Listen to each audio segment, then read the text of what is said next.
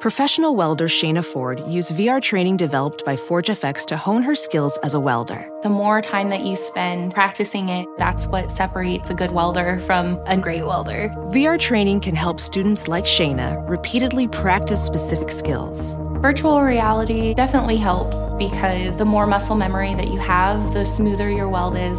Explore more stories like Shayna's at meta.com slash metaverse impact.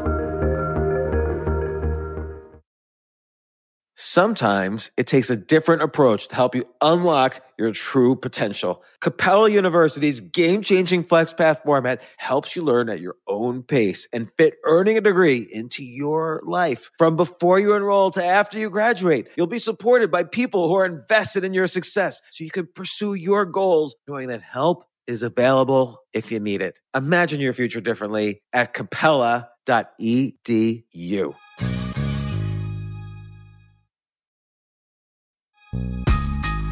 This isn't your average business podcast, and he's not your average host. This is the James Altucher Show. Rich Cohen, author of The Adventures of Herbie Cohen, world's greatest negotiator, who also happens to be your dad. Your dad is this larger than life character, like he advising Jimmy Carter, uh, growing up best friends with Larry King, and then seeing that career, you know, rise and fall and rise again, and uh, and then just all the stories like that got him from here to there. And also, I've read like a ton of books on negotiation. I've had a lot of podcast guests on about negotiation. I've written forwards to books on negotiation. This is the best book on negotiation. Everyone needs to buy. So, but let me ask you a question. What would your dad, let's say, I always think of negotiation when I'm like selling a company, for instance. What would your dad do if it's the first money he's ever made and he's selling a company and somebody asks, he's really nervous, he's got no money in the bank, he needs to do this deal. Somebody asks him, Hey, so what should I buy your company for? What would he say? I don't think that he would ever make the first offer, if I'm not mistaken. He would let the, you know, and his whole thing is he really showed me when I bought a house, my first house, which is I wanted the house so bad I just offered the asking price and thought that would do it. And he sort of said, if you offer the asking price, you'll never get that house because Wow. the first thing uh, that made no sense to me. And sure enough, he offered the asking price and they counter offered on their own asking price. And that made me so mad, I gave up on the whole town, you know? But basically, he said, if you offer the asking price, they're just going to think we didn't put it up for enough money. We could have made a lot more. We screwed up and they're going to look for ways out of the deal. So his whole thing is that every either both sides walk away a little unhappy, you know, but feeling like the other side stretched a little bit further than was comfortable, then the deal will stick. Otherwise, the deal is going to fall apart. So I don't know enough about your actual situation to say what he would do, but I, I'm thinking he probably would let the other side offer first. But I'm gonna maybe guess the opposite that maybe he would anchor higher. So for instance, Maybe. he might let's say the business I'm just making this up, like let's say the business is worth a million dollars and that and he would love to have that. But he would say, uh, you know, maybe he would respond to something like, You want to know what I value my company at? Hey, heck, I'm so valuable I might buy your company.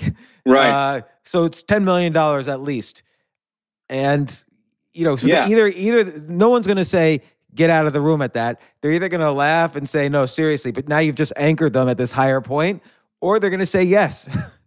Well, one thing he says is you got to get no response is a response. It's the first thing to know. And the second thing is, and he's really taught me this too, which is living with ambiguity.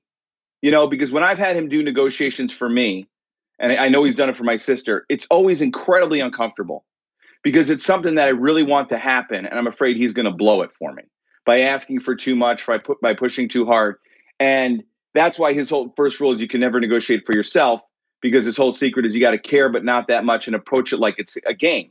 And he would say to me, "You really want it, but I don't want it that bad, so I'm going to be way more effective because I don't care if I blow it up." You know, so basically he says you got to live with ambiguity of not knowing if this is going to happen or not yeah, not going in saying I have to have this. This is definitely going to happen.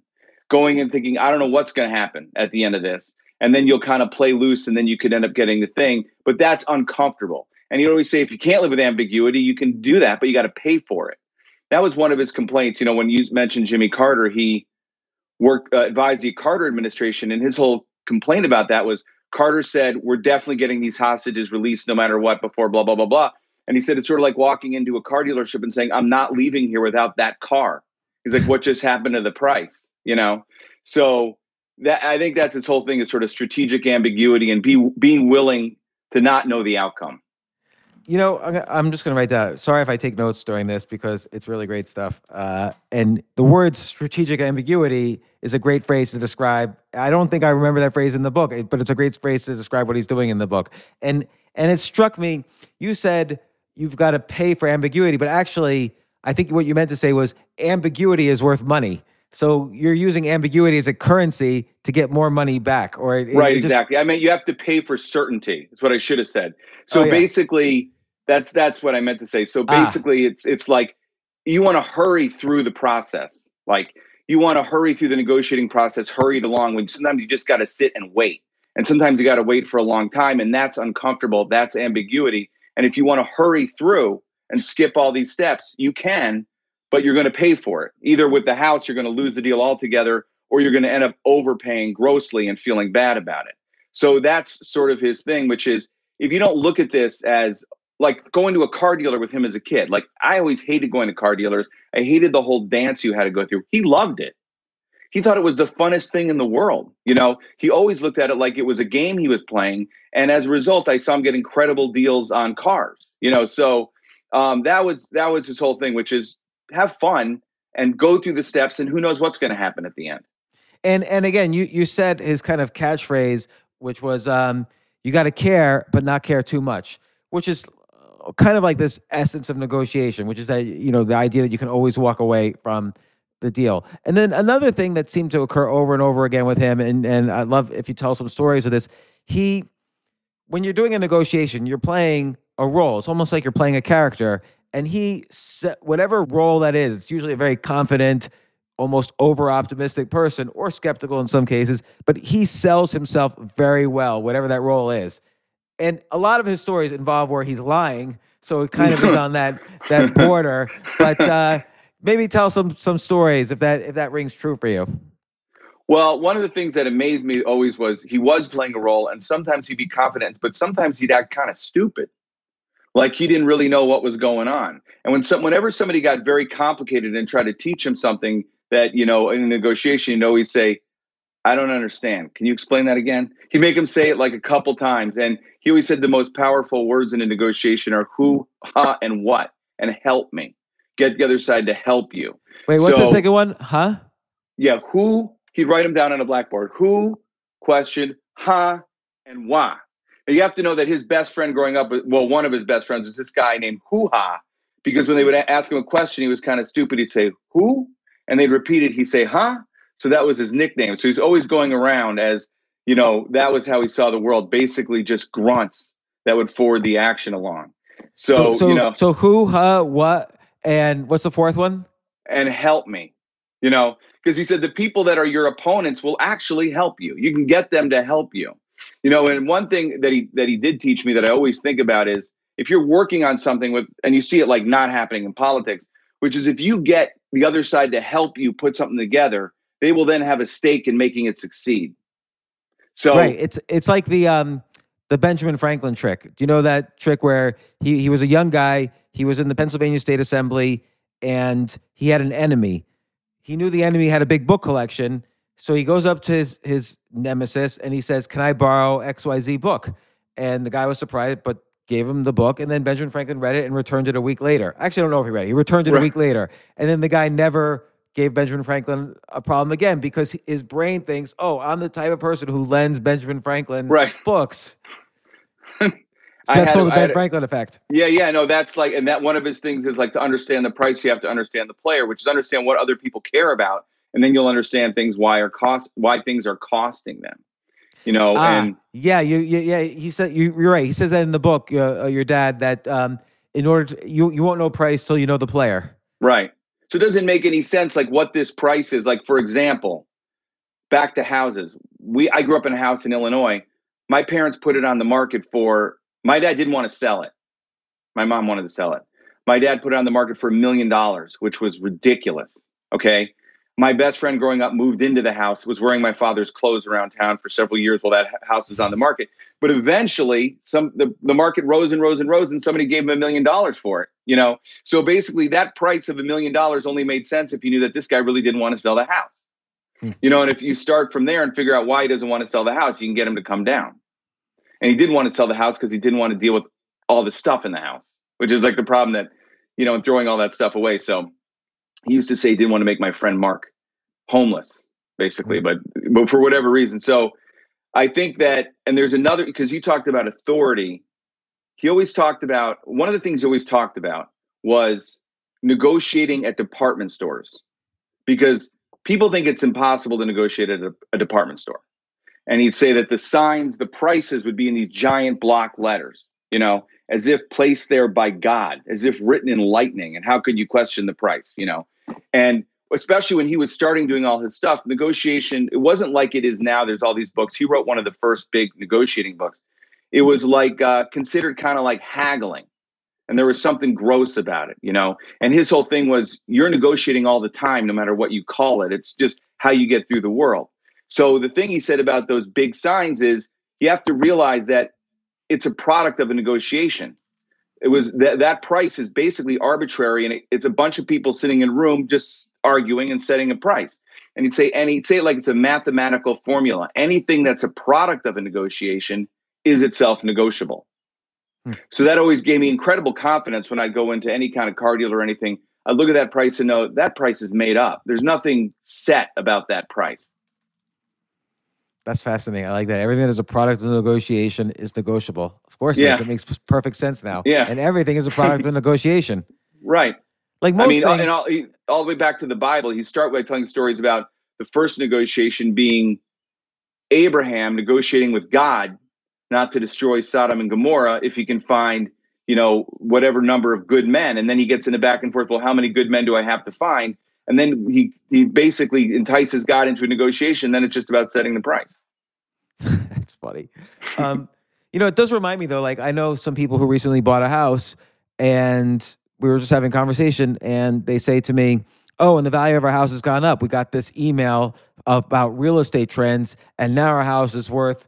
15% more so it's and they name the number and i'm like how do you really know that though like it's is is someone going to buy your house for that right now? And they're like, well, if we put it for sale, they would. But you don't really know that. You, nobody can determine the value of most th- most things. It's impossible to determine the value of.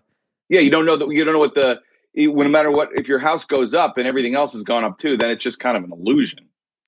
Yeah. So you get fifteen percent more, but then you pay fifteen percent more. You know, yeah, so right. that's like the like the more money you make, the less wealthy you feel in some weird way. It's like you make more, but everything gets further away from you. It's like some weird Einsteinian theory of relativity. You know, it's like so I because I, I, look at the value of the houses too. I'm like, boy, my house really is worth more than I paid for it, but doesn't really mean anything because everything is worth more than it was at the time. No, the, the key is is that is to always move to poorer and poorer neighborhoods. Right. so but they're then, harder and harder to find. Yeah, that's true. Oh, but are you do you live in New York right now? No. Oh, okay then then it doesn't apply to you. New York, if, if, you're if you're coming from New York or San Francisco, you have like Kryptonian money because your dollar goes further every place else on the planet, basically. Yeah, well, that happened to me. I live in Connecticut, but not right outside New York, kind of more towards the center of Connecticut. And when we moved out of New York, like now 20 years ago, I so overpaid because I was so used to that other market. It's like when you come out off the highway and you're going like 75 miles an hour down a little road and I got completely taken, you know, because my whole sense of the market was completely skewed by New York and the immediate suburbs. Didn't your dad help you?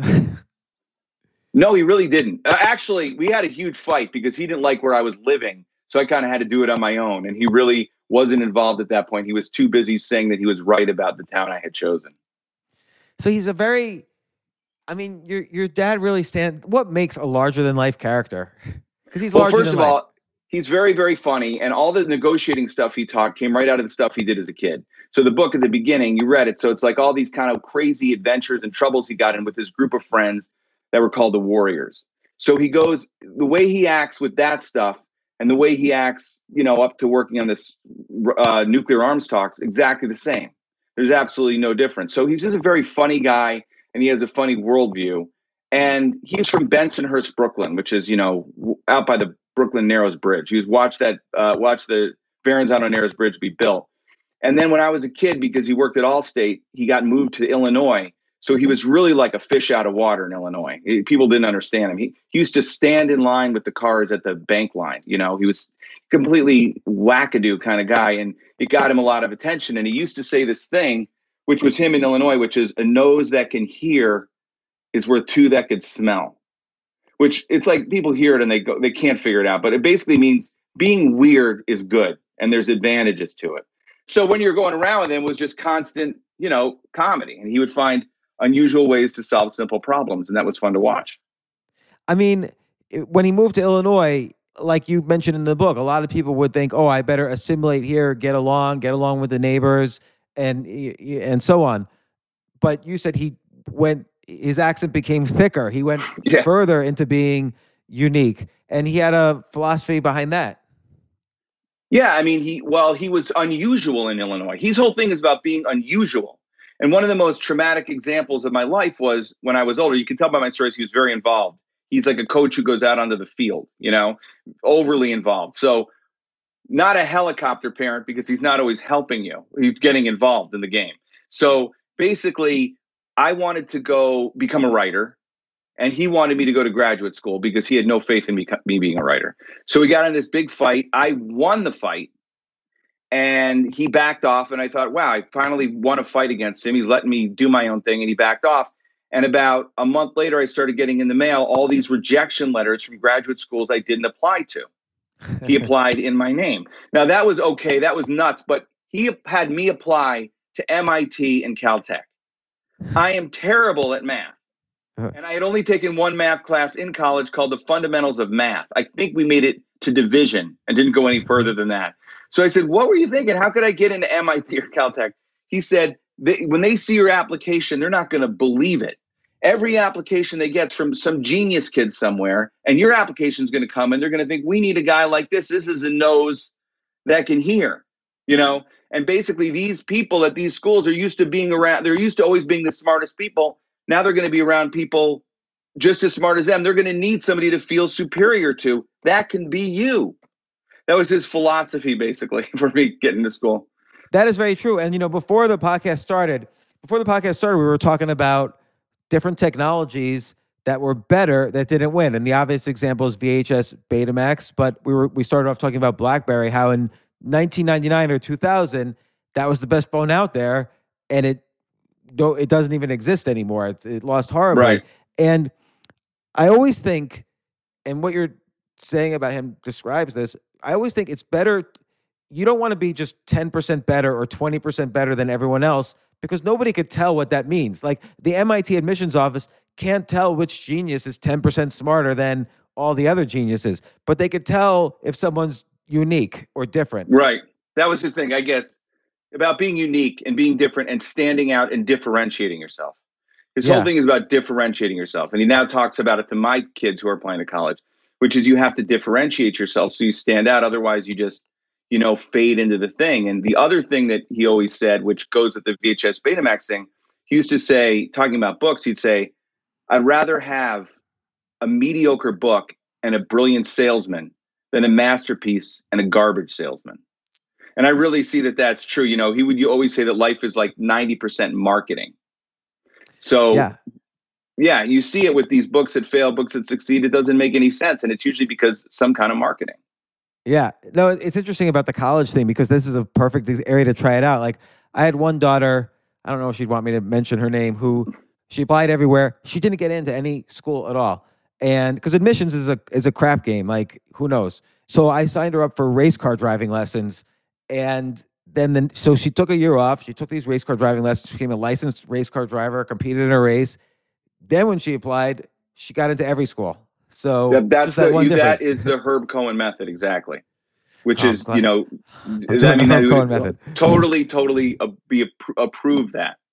You know, so that's his, and it's that's his thing about life too, and that's what happened when he moved to Illinois, which is was funny because in Illinois people would always ask him, "Where are you from?" because they never heard anybody talk like him.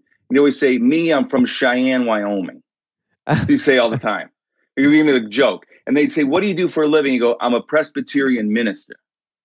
Huh. And many, many years later, I interviewed Alan Simpson. I don't know if you remember Alan Simpson was senator from Wyoming. I Yeah, yeah, La- I was doing a profile of Larry King. And I said to Larry for Rolling Stone, I said, Who should I talk to about you? And he said, Call Alan Simpson. And I was talking to Alan Simpson. I finally said, How do you know Larry? And he said, Oh, he's introduced me by a good friend of mine from Cheyenne, Herbie Cohen. And I was like, I couldn't, I waited to see if he was kidding. He wasn't. My dad had met him, introduced himself from Cheyenne, and they became friends. See, but this is what I mean earlier. Like he sells the persona, like he sells it, and he and he he commits to it and doesn't give up. Yeah. Well, because he's having fun. And he also, and my brother got this from him, believes in the long joke, you know, that he's basically set up a joke 30 years ago and it blew up on the phone with me. I mean, I was laughing for days after that, you know. So, Yeah. So let me ask you a question then, because I'm curious about this. Like he describes a lot of scenarios with his childhood friends, and they all grow up being adult friends. Like he's on, you know, Larry Zeiger from the neighborhood in fifth grade, but then later it's Larry King, you know, 80 years later or whatever. They're on the radio show together. So did he make? uh, Did he make many adult friends that became close friends? Because I find when you have that kind of persona, everybody gets a little turned off a little bit if you're constantly making a joke. well, I mean, I think he would choose, pick his moments, but yeah, he had very good friends as adults, actually. I mean, you know, when it's a, it's a problem that I think we all have, which is you don't make friends when you're a grown up like you do when you're a kid, you know? Yeah. So, but I, he did have a couple of his really, really good friends he made later while in government, which is weird now that I think about it. So, but he wasn't, he was never in the market for friends. You know, I, I don't feel like he was just doing his thing. And sometimes he'd pick up acolytes. That's what I felt like.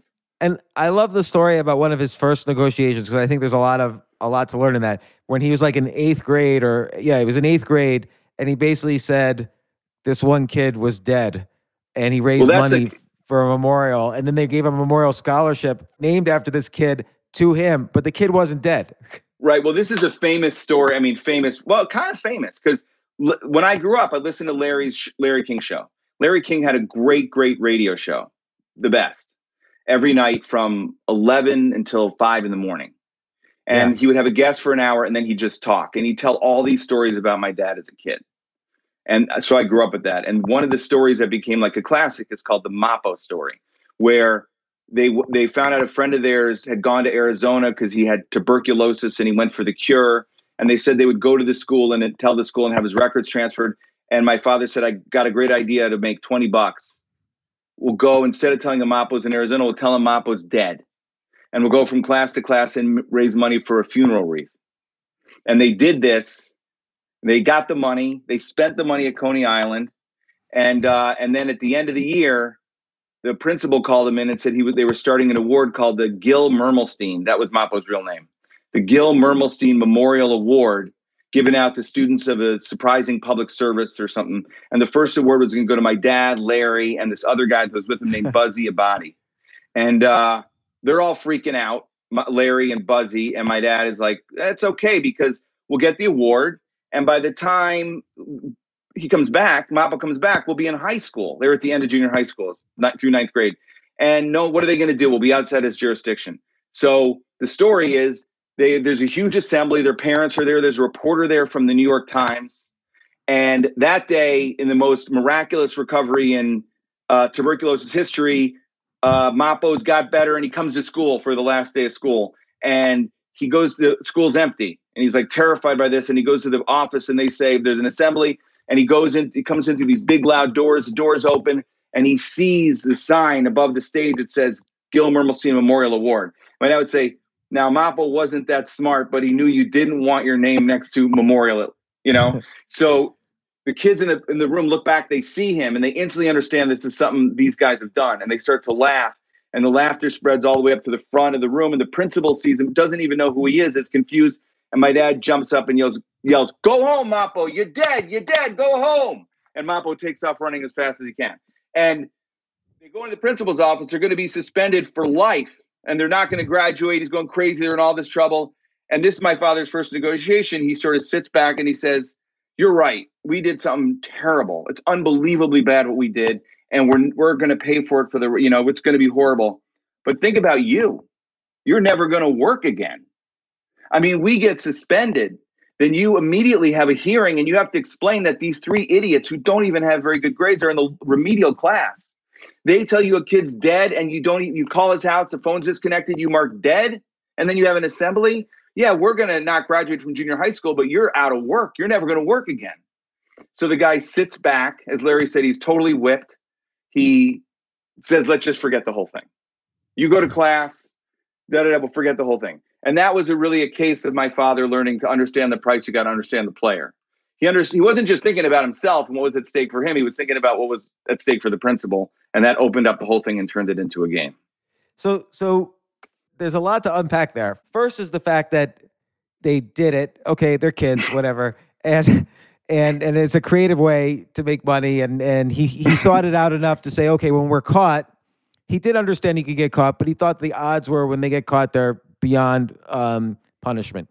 And the other kids were nervous, but but your dad had confidence that even if that the odds were they weren't going to get caught, but even if they got caught, he seemed to have confidence that he could handle it. Then when Mappo comes in to the memorial, it's like your dad took control of the situation.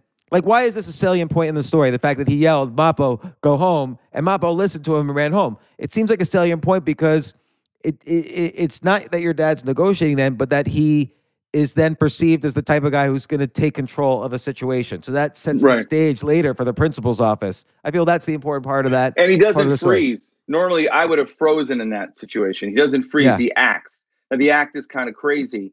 And there's a there's a funny story where my dad and Larry were together telling this story on the radio, and Mappo called up, talked to Larry, and my dad said, "Go home, Mappo, you're dead," and hung up on him. And that was the last time that they ever, I think that they ever spoke to spoke to Mappo, and that was like when they were in their 40s.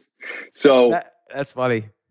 Yeah, I mean, I think that uh, to me it's just it's almost like just a really really funny story but it has this kind of his bigger point and a big part of his first book is you always have options and you always have power.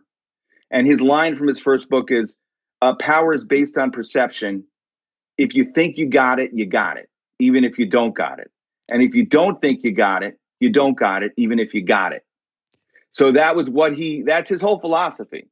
So his thing was really about empowering people that seem like they're in a weak position that they actually have power. And in that situation, they were in an incredibly weak position. There are three kids who've done something terribly bad and been, you know, are about to be in big trouble. And the principal, who has all the power in the world, runs the school. He has all this power, but they realize that the power differential could actually be used to their advantage. Right. And and Right. So he, the because of the fact that they were so much lower than this principal, right, and and he trusted them. Like it wasn't like they were number two to the principal, in which case it's okay to trust them. They were right. so much lower. It's like ludicrous that the that the principal would trust them. But your dad instantly calculated. It's not like he planned that for months. This is what I'm going to say if this happens. It sounds like he instantly calculated that. Okay, here's the way I. All the attention's on us, but I need to take power and put the attention on the principal and he needed to kind of come up with the formula for doing that. And like you said, I would have frozen too. Like that's a hard thing to come up with under yeah. high pressure situation. You're going to get flunked out of school. You're going to you're to be a bad kid. Everyone's going to hate you. Or I'm going to turn the tables immediately on the principal and come up with this thing. And by the way, then he also convinced the New York Times reporter not to write about it.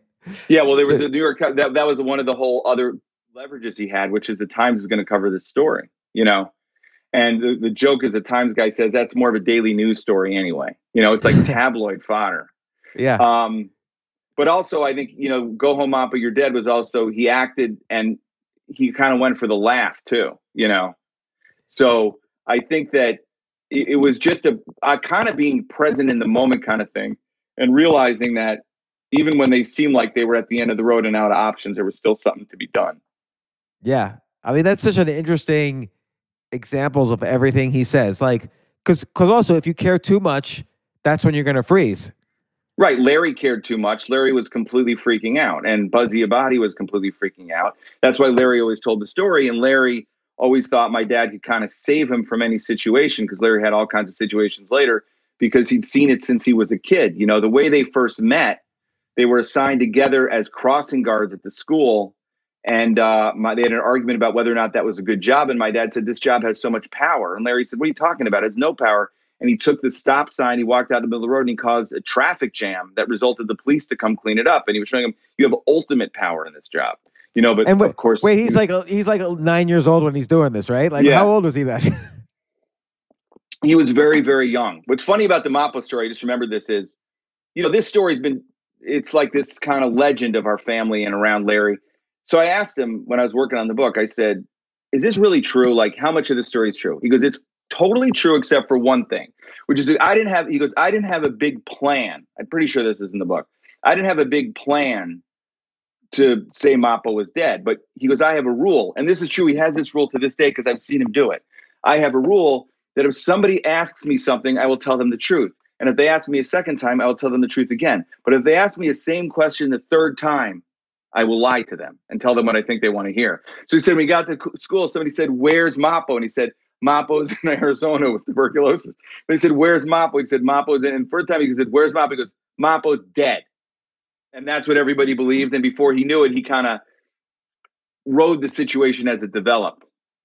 Why does he have these rules? Because it, it seems like these aren't necessarily negotiating rules. These are rules for an interesting life. That's a weird one. I think that's his way of telling his kids, stop annoying me by asking me the same question over and over again. Um, but I remember that much later, my mom, my mother got very sick and she was kind of like unconscious in the hospital. It was horrible. And in the morning, he said to uh, me and my brother and my sister, uh, your mother woke up in the middle of the night. She's fine. She called me from the hospital. And my sister said, You're lying. There's no way because it seemed impossible. And he goes, No, I'm. T-. She goes, Is that really happening? He goes, Yes, it really happened. And then she asked me, and he said, No, your mother is still unconscious. And we got to the hospital, and she was sitting up in bed eating breakfast. You know. And I said, Oh, there's the rule. There, she asked him three times. Well, I guess, you know, now that I'm thinking about it, it makes sense with his other rules because he's not, he cares about conveying this information to you and your sister. It's important emotional information to you, but he's not going to care too much. right. He's not going to like say, if you don't listen to me, I'm going to be upset. Like, you know, he's just going to, he's just going to give up caring about it.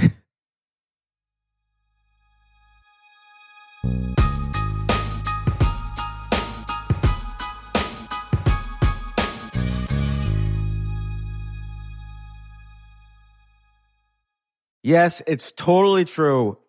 Airbnb has changed my life. If anything, they have made my life so much better. Like I used to live in Airbnbs. I, I lived in over 100 or 200 different Airbnbs over a three year period. And I loved it. I love, I became a really good guest of Airbnbs and I got to know lots of hosts. So when I initially owned a house, I, of course, the first thing I thought was, I'm going to turn my house into an Airbnb because I travel a lot. So why leave my house unused when I can make a side income by letting others Airbnb my house or come to stay in my house as guests and having my own Airbnb or, or being a host for Airbnb has allowed me to do just that. And I've met other hosts. I've actually spoken at Airbnb's host conference. I think it was in 2017. I met so many just nice hosts. It's a great community. And I love, you know, turning my own home into an Airbnb. Like I'm traveling to Austin next month. My home's going to be an Airbnb while I'm away, and I'll stay in an Airbnb. I'd rather stay in like a three story house Airbnb than in one tiny hotel room in, in the middle of Austin during South by Southwest. So listen, while you're away, your home could be an Airbnb. Many people host on Airbnb, but there are people who are just letting their house sit empty who've never thought about it or didn't realize their space could be an Airbnb. Hosting can easily fit into your lifestyle and is a great way to earn some extra money. So if you have a home, but you're not always at home, then you have an Airbnb. Your home might be worth more than you think. Find out how much at airbnb.com slash host.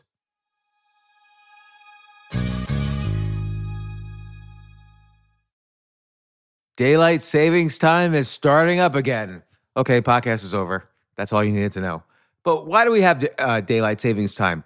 Answer to give us more daylight from March through November.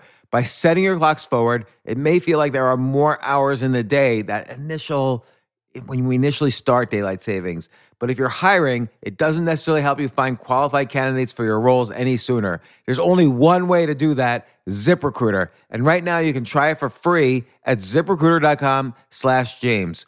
ZipRecruiter works around the clock to find qualified candidates for you. Once you post your job on ZipRecruiter, they send it to 100 plus job sites so you reach more of the right people. This is such a brilliant idea for a business, and ZipRecruiter did it. So, ZipRecruiter's smart technology also quickly scans thousands of resumes to identify people whose skills and experience match your job. I've used ZipRecruiter, particularly as a potential employee, and I still to this day get messages every day. James Altucher, would you like to apply to be VP of entertainment at NBC or whatever. So there's just nonstop emails. Like I got five or six emails today because of because a year ago I signed up for ZipRecruiter. So spring forward with a new hiring partner, ZipRecruiter, and find top talent sooner. See why four out of five employers who post on ZipRecruiter get a quality candidate within the first day. Just go to this exclusive web address to try ZipRecruiter for free. ZipRecruiter.com slash James. Once again, that's ziprecruiter.com slash James. ZipRecruiter, the smartest way to hire.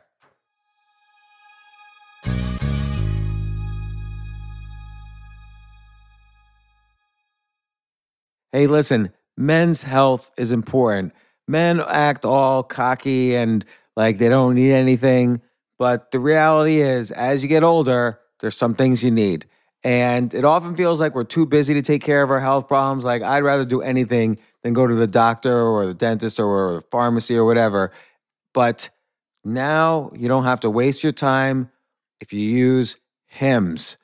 HIMS, H I M S, HIMS is changing men's healthcare by providing simple and convenient access to science backed treatments for erectile dysfunction, hair loss, weight loss, and more.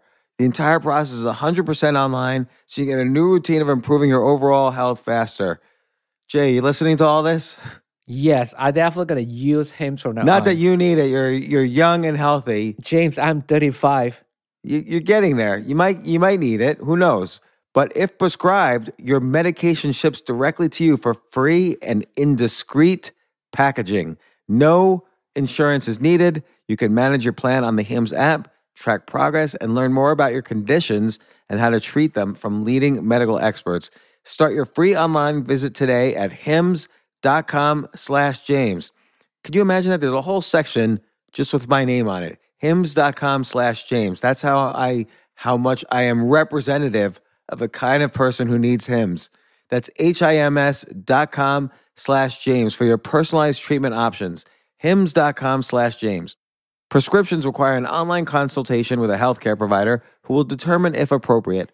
Restrictions apply. See hims.com slash James for details and important safety information. Subscription required. Price varies based on product and subscription plan.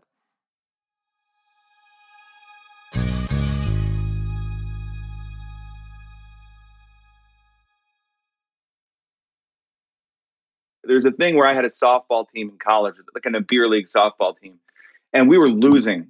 And I thought we were really good and we were losing. And everybody said, get your dad to be our manager. Because he looked at the time he looked a lot like Walter Matthau, and everybody loved the Bad News Bears. So they said, and they wanted him to wear a jersey that said Buttermaker on the back because that's the name of the guy, Walter Matthau. Mm-hmm. So my father, I thought he's like in a ceremonial role, and he took over this team and he started instituting all these very complicated position shifts, like you see in the major leagues now. But I thought it made us like a laughing stock, and we wound up in like a playoff game, and we were ahead by one run and the other team had the bases loaded, and he insisted we intentionally walk a hitter who my father had scouted. And I'm like, you can't intentionally walk somebody in slow pitch softball. We'll be laughed out of this town. We won't be able to live here anymore. And we got in a big fight, like right out on the field, and I fired him. He always talked about this. You fired me as manager of your softball team. And he went home, and that kid hit a home run, grand slam, and we, we were knocked out of the playoffs. Oh so he gosh. was. I mean, it's just weird to kind of like so to him, like sports, because he coached basketball when he was in the army and all this stuff, it's all the same. It's all about human behavior and all about doing what's unexpected and controlling the pace. So his thing with the basketball coach is you can beat a great team with a good team if you dictate the pace of the play and you frustrate people. You know, so so how do you do that? Lot- like in in in in basketball, but now I'm thinking about other situations. What, what's what's some good methods for doing that? Well, you don't necessarily return phone calls right away. That's no problem. He had a rule. yeah, he, you wait. You let time work for you instead of against you. That's the ambiguity, you know. And he did this whole funny thing a long time ago, so it's not exactly maybe it wouldn't work exactly like this. Still would, which is tele. He did a whole thing on telephone negotiations, and one thing he did was about hanging up on yourself. Like you never hang up on another person when things are going bad, but you'd hang up on yourself. And he did a whole demonstration how, well, that's very interesting what you said. I'd like to click and cut yourself right off the middle of the sentence. And I have done that. That actually works because no one thinks you've hung up on yourself. They think the call just dropped. Hmm. So that was all about, you know, he had the rule time, information, power. Those are the three things that you need. And information is very important. That's knowing about the other side. And power you always have, even if you don't know it. And as far as time, that's about controlling the pace. And one of the things he always said that I always think of is that anything, nothing will get done until right at the deadline, no matter what that deadline is. And the thing that kind of made him sort of famous where I grew up was during the Iran hostage crisis, he predicted when the hostages would be released. And he was right, he was within three minutes or something. And it was just because he figured out when the deadline was. And he realized the deadline was Jimmy Carter's inauguration because the Iranians didn't want to deal with Ronald Reagan because they were scared that he was insane. Yeah. You know, and and and they'd already missed the opportunity to get a very high price just before the presidential election. Election's over.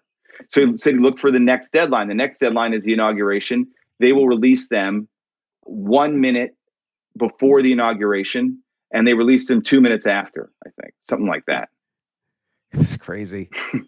so one thing he says though is that you know even if you don't have power, have the perception of power, uh, and I think that's not so easy for people. Like, and he clearly pulled it off. Being an eighth grade student in trouble against the principal, he gave off the perception he had more power than the principal. And of course, in all these stories, you're saying like here he is telling, you know, G- giving Jimmy Carter and Ronald Reagan advice about the hostage crisis, but like for someone who doesn't understand this like well i don't have any power how do i get the perception of power like what would how how do you how do you create the perception of power Well, you have to realize what the leverage points are on the other side. So to understand that, you have to an- understand the other side and realize that basically how you present yourself is how people will accept you. So a- another story like that is when at the Democratic convention in Madison Square Garden, I always because this was this amazed me when I was a kid.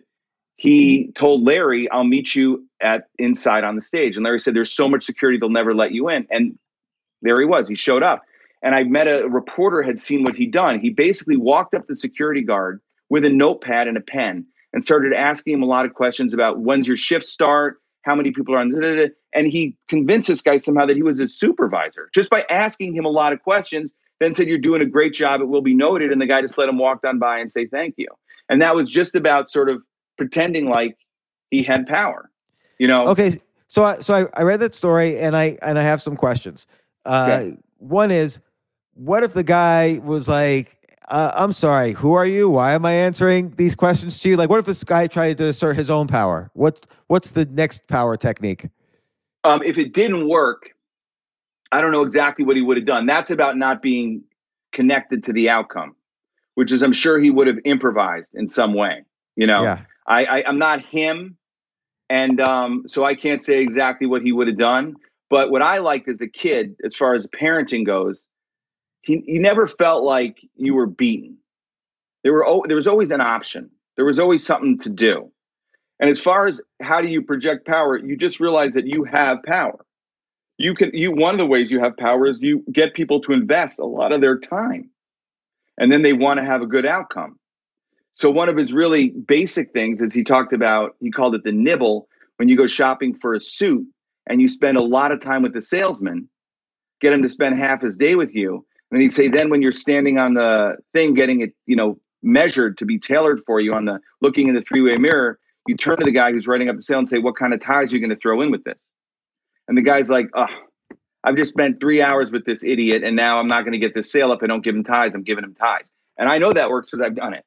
You got power if you think you have it or not. That's the big lesson. That's so fascinating because I guess at the end of the day, no matter what your label is, like principal or boss or store or whatever, those are just labels. And at heart, we're all kind of these mildly insecure humans. Right, and the, those those titles you're talking about, they're also products of a negotiation. It's the same thing. The same thing is that none of this. He'd always say, "You unless God put it there, you can't negotiate. You can negotiate it." His book was called "You Can Negotiate Anything," unless it was placed there by God. But then he goes on to demonstrate how you can even negotiate with God, and he starts out with uh, Abraham saying to God, "God, I see how you were destroying the people of Sodom and Gomorrah. Another great decision, another good move, God." But what are people going to say about you if they think you're destroying good people with bad people? You know, so it's all about realizing what the other side wants and what the other side needs. You know, so uh, it's interesting because his whole belief and still belief is because my father's alive is like he po- he's one of the people that coined the terms or possibly coined the term win-win negotiation, which is both sides can win. It's not a zero sum game. You know, and to do to get what you want, you got to help figure out what the other side wants and get them that. And you end up somewhere in the middle and just the idea of you have to let the other side that you're negotiating against save their dignity, not be humiliated and be able to feel good about themselves in front of their kids. And if you don't do that, the deal's going to fall apart. Yeah, because think about it, and let's go back to the Democratic National Convention again with that guard. Like like your dad says, everything's a negotiation. So he wants to get past the guard, and now he can either run and outrun Right. the guard, in which case the guard's gonna feel bad if your dad succeeds, or it's just gonna be a huge mess for everyone. Right. Or what he did was he created a scenario where this guard feels like his supervisor approves of him. So he feels he complimented pride. him. He said he's doing a great job, and he patted him on the back. You know, So and the guy. oh, go ahead. No, and the guy felt good about it, and he, my father knew he wasn't going to be chased or something like you're talking about, like he was in. And you know, it's also interesting the things about time, information, power, because if you think about it, those are also currencies. Like you, you spent your time, like in the case of the uh, suit salesman, you spent your, you already spent your time on, on me, but you haven't gotten anything yet. So you're going to really feel if you spend a dollar, you you want something for that dollar. So this guy spent time and now he's waiting to get something. So the negotiation was already unfair because the way the salesman situation is set up is that you don't get anything until you spend the time. So your dad takes advantage of that that no one else takes advantage of. Well, that's also, you know, a lot of people wouldn't want to do that. They just want to go in and buy the suit. One, maybe they find it's embarrassing to ask for something like that. Maybe they, they makes them feel bad, like makes them feel cheap. Maybe they're bored and they don't want to do that. But see, that's his whole thing. Like if you approach life like it's a game, then you'll play better and you'll actually be more successful. And that's him, you know, approaching life like it's a game. And he had fun doing those things. I mean, did you ever see him in a situation where he really did want something? So he had to give up too much time or information or power more than he was comfortable with? I really never did. I mean, you know, except, you know, in a situation where you're in the hospital, like when my mother was sick or something, that's a different kind of situation. Yeah. Because here you really want something and you're completely at the mercy of other people and whatever. That's no one's ever can master that situation. It's not masterable, I don't think. But as far as out things out in the world, I really do believe his thing is the secret to life is to care, but not that much. And it's about detachment, you know. And he always used to say to me that in this world, we all rent no one owns.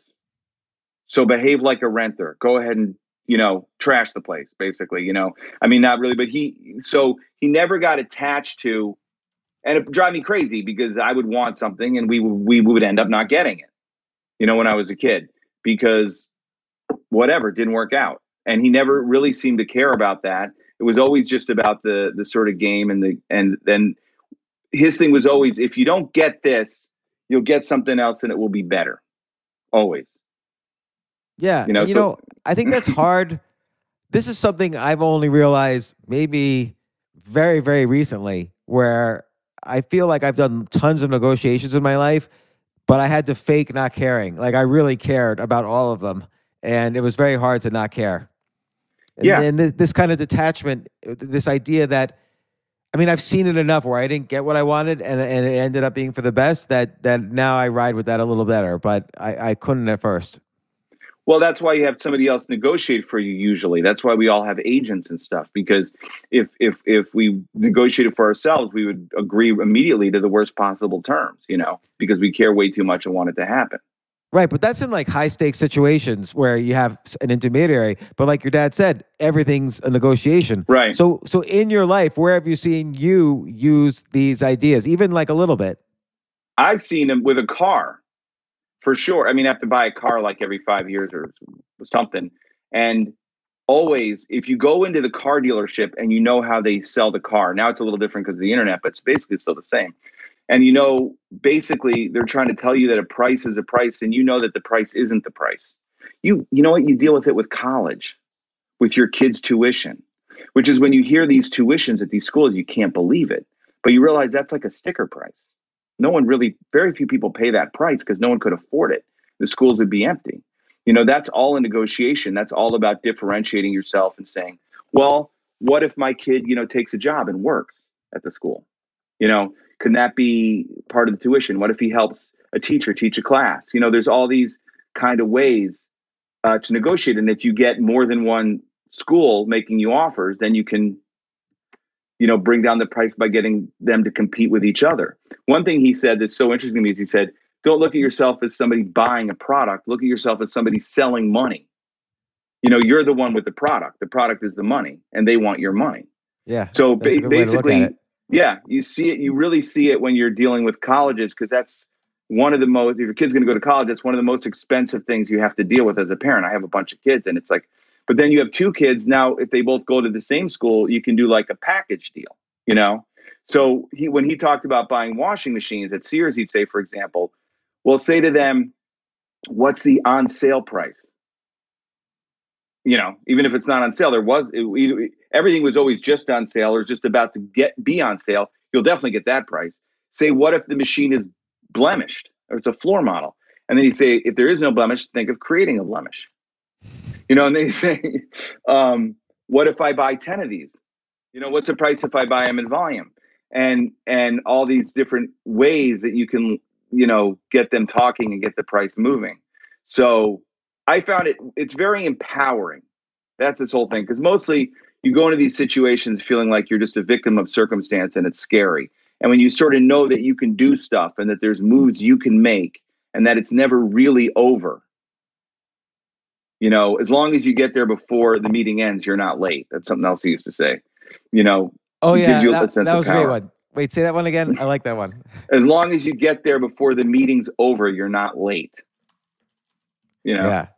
Um, again, l- let me ask you, like, when have you personally used these techniques? Like, other than the car, like, let's say, I guess with books you have an agent, but I don't know, what are other just like day to day negotiations that you feel like well in the back I'll of your mind, you your like dad's um, words? my my last book was called pee-wee's about being a youth hockey parent it was very intense here in connecticut and my sons play youth hockey and it's all about getting on these teams and you have to negotiate to get them on the best teams you know what if i give you two kids?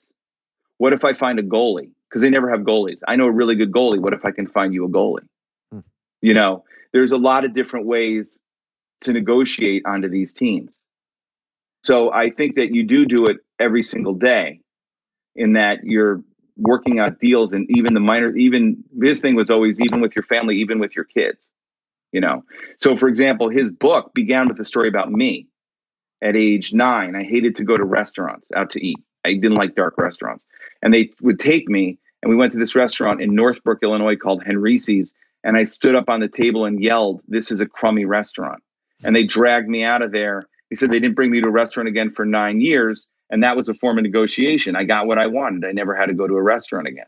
And the thing is that you're negotiating you know with your with your husband with your wife with your kids all the time. And you just got to realize what's happening and then you can sort of be in control of that Well, it sounds like a little bit in here is if people don't know if you're insane or not, it's easier to negotiate. So, so like for instance, with the Iranian hostage negotiation stuff, people didn't know if Reagan was, and the Iranians didn't know if Reagan was totally crazy. They didn't know what he was going to do to them if they didn't release the hostages. And with you on as a nine year old standing on the table, if they ever take Yeah. you to a restaurant, they don't know if you're just going to like flip out and just like d- destroy things. Yeah, that's a whole. He has a he has a whole. There's like the Soviet style, then there's the crazy man style. You know, the problem is it's hard to build long term relationships as the crazy man. And look, we haven't had a long term relationship with the Iranians in a long time. So, but his thing was that, I mean, he was part of the people that advised Reagan that he should make this statement where he said, "You don't negotiate with barbarians." And we know that that's because later on he was involved in negotiating with the Iran with the um, you know, the uh, Iran Contra with them. I mean, illegally. So, but at the time, that was seen as a way to motivate the Iranians to negotiate with Carter and to finally get the hostages released and start new. So, there is always an advantage to being crazy. The problem is it's hard to build up long term relationships when you're a crazy person. Yeah, and I, I wonder, like, some things that stop me, like his experience with this suit salesman. I'm just afraid people won't like me, and. Yeah, it well, doesn't even it. it doesn't even matter if I'm never going to see the person again. I just I feel like I'm almost too much. I think I feel like you're either a salesman or a negotiator, and I'm too much of a salesman. I just want people to like me. I'm selling the product of myself, and I don't negotiate so well. Then, Right. Well, that's something he would say you have to get over. You know, that's like that's your that's you have to you know. He always used to say to me when I'd be scared of things, he'd go like ninety percent of the people in the world are morons and schmucks. So forget about that. You know, doesn't matter. They're not thinking about you. They're thinking about themselves. So forget about it. And you're not you're not you want to look at you know not necessarily like look at the competition here. You're okay. You're not great, but you're okay in this group of people. You know, so um, I would think that he would think that that's just something that's part of looking at it as a game. Like if Well- you were not living as yourself, but in someone else's life, you'd have no problem with it. If you had fun doing it, you'd have no problem with it. So it, you know another you, you just used the word schmuck, and that reminds me of another story in the book where you're thinking of buying this car, a Honda Civic, mm-hmm. and your dad notices that the previous owner was it's a used car. Your dad notices that the previous owner had written like his name or his girlfriend's name or whatever in on the car, and he wouldn't let you buy it. And and you're like, why? It, it has all the details you said I needed to have in a car. And he says, no, uh, clearly a schmuck owned this car before. so I guess his point there though is that if you're buying from a schmuck, the car might have maybe. I, I assume the point was if you're buying from a schmuck, the car might have hidden things wrong with it that you can't see so easily. Right. And also he just this car's kind of like I don't know, that was it was so funny what he said is he said th- I said this is the exact right car and he said you're missing the point a schmuck owned this car. And I think it was that the car was somehow got bad energy or was cursed. Mostly it was just very very funny and yes, the car probably was ridden into the ground and treated like total crap.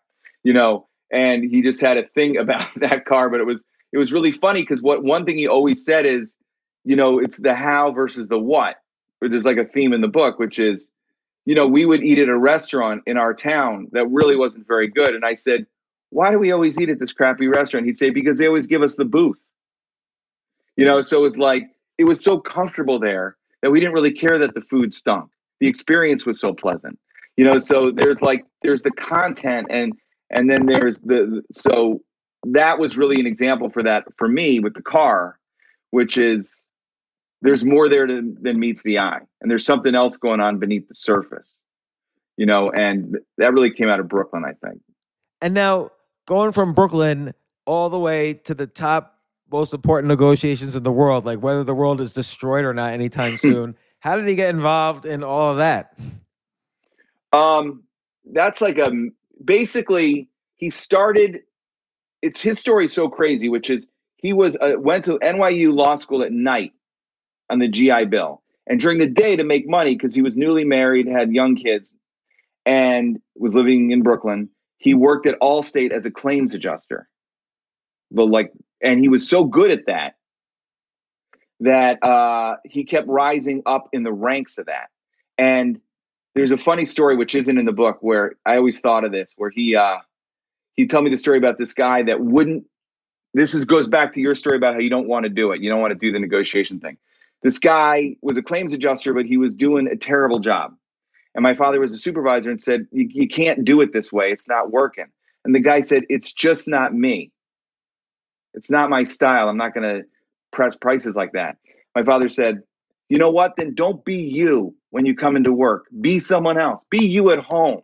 When you come in here, be her or him or even be me. Just don't be you because you're going to wind up getting fired. I'm telling you. You know, so that's like about wearing different roles and, and being able to play your role. So anyway, he ultimately rose up through Allstate and he got transferred to Illinois because Illinois, Allstate was owned by Sears. Sears was in Illinois. And he ended up like moving all the way up to Sears to the point where they liked what he was doing so much, they put him, he was in the executive suite and he wound up negotiating their deals and also having him train executives how to negotiate. And then they started sending him out to other companies. So he finally quit Sears and went off and did that on his own. And then he started being hired by companies to mediate, to represent them, and to teach their negoti- uh, their salesmen and their business guys how to negotiate. And finally, he started running these seminars at the FBI and the CIA, teaching them how to negotiate. Now, this was like a new field. And then he taught at Michigan and all these schools. And then finally, somebody brought him in during the Carter, during the Iran hostage crisis, because this was kind of seen as this guy knows what to do. And we need a different kind of voice. We needed nose that can hear at the table. And then he sort of met all these people. And then he was in that world for a long time and worked when I was a kid for the FBI and the CIA and the State Department. And ultimately worked on the START talks uh, which is you know negotiating with the Russians about uh, the amount of nuclear missiles, but it all amounted to the same thing, which is the what you know versus the how. And here's a story that one of my favorite things she always said was sitting on the ground at O'Hare Airport with the flight delayed when I was a kid in November, an early snowstorm, and the guy in the seat next to him turned to him and said, "You know, it never snowed this early when Daley was mayor." and that was sort of like you know the the power of personality in those situations. And so okay in the start negotiations tell me about the what versus the how. Like how do you navigate that when the stakes are so high well i think he would be a big example of you extend you know the parameters so like what reagan did which was this was when my father was there when reagan did is he offered gorbachev let's just get rid of all the missiles you know totally unexpected right? He's going to meet with Gorbachev. I think that was in Iceland. And he said, we'll just get the advisors out of the room and we'll just get rid of nuclear weapons. And that, of course, they, they didn't happen, right? But it kind of opened everything up. It changed the basic borders of what was negotiable. You know, it made it uh, much broader and it made Reagan seem slightly crazy, but interesting and a guy who could do something. You know, so also there was at that time the Star Wars. I don't know if you remember, like they were going to uh, these systems which every scientist said would never work but my father's point was well we don't think it will work but the russians think it'll work. They've been stealing us technology for like 70 years. They believe our technology will work. And that completely causes this other destabilizing force which is we can have a technological breakthrough that makes their weapons irrelevant which forces them to negotiate to get something for it while the missiles are still valuable. So these are all different ways to kind of open up and change the parameters with the Russians because you're stuck in this kind of channel where you've been stuck in for, you know, 50 years. So it seems like, you know, at the negotiating table, everybody kind of brings their list of things they have and things they want. And it seems like one good idea your dad has throughout a lot of these is that at the negotiation table, he has suddenly something else additional that people didn't right. think he had. So, like in this case, hey, both sides have nuclear weapons, but we also have this Star Wars space shield, by the way. Right. So you got you're gonna have to negotiate against that as well. So so or or I don't know in in the principal's office, he's like, yes, we each have our reputations, but your re- reputation's more valuable, sir. So we got to negotiate about that first. And right. Uh, so it's like he brings extra. His list would be a little bit bigger than the other person's. Right. And it's just like so. You go to the START talks where they're negotiating about different classes of missiles and Star Wars and all this. And it's really no different than when he would negotiate for a car. We'd bring in other things that the guy wouldn't think of that he might not want to pay for. You know, well, what about if you? What if I get a second car? You know, or what if I don't have the Rust-Oleum? or whatever the hell it is. You know what I mean? What if there's no floor mats in this car? How much will that cost? Which is you can kind of like these certain borders have been set for negotiation, but knocking down those borders kind of opens up everything. Ah, that is totally fascinating because, like earlier, you said, um, you know, four most important or five most important phrases: who, huh, what, I don't know, and help me. But also, what if is important because it kind of punches Yeah. through those borders. Like if he asks ridiculous questions, like, "What if I buy five cars?" and the guy says, "Well, then the price would be twenty percent." Now suddenly he could say, "Well, just give me the twenty percent off, and I'll come Right. back to you next year." Yeah. So, so the borders are unclear now, but we know that the guy's willing to accept twenty percent off. Right. We we know that he's you know once you're negotiating, then everything's up for grabs because everything's negotiable.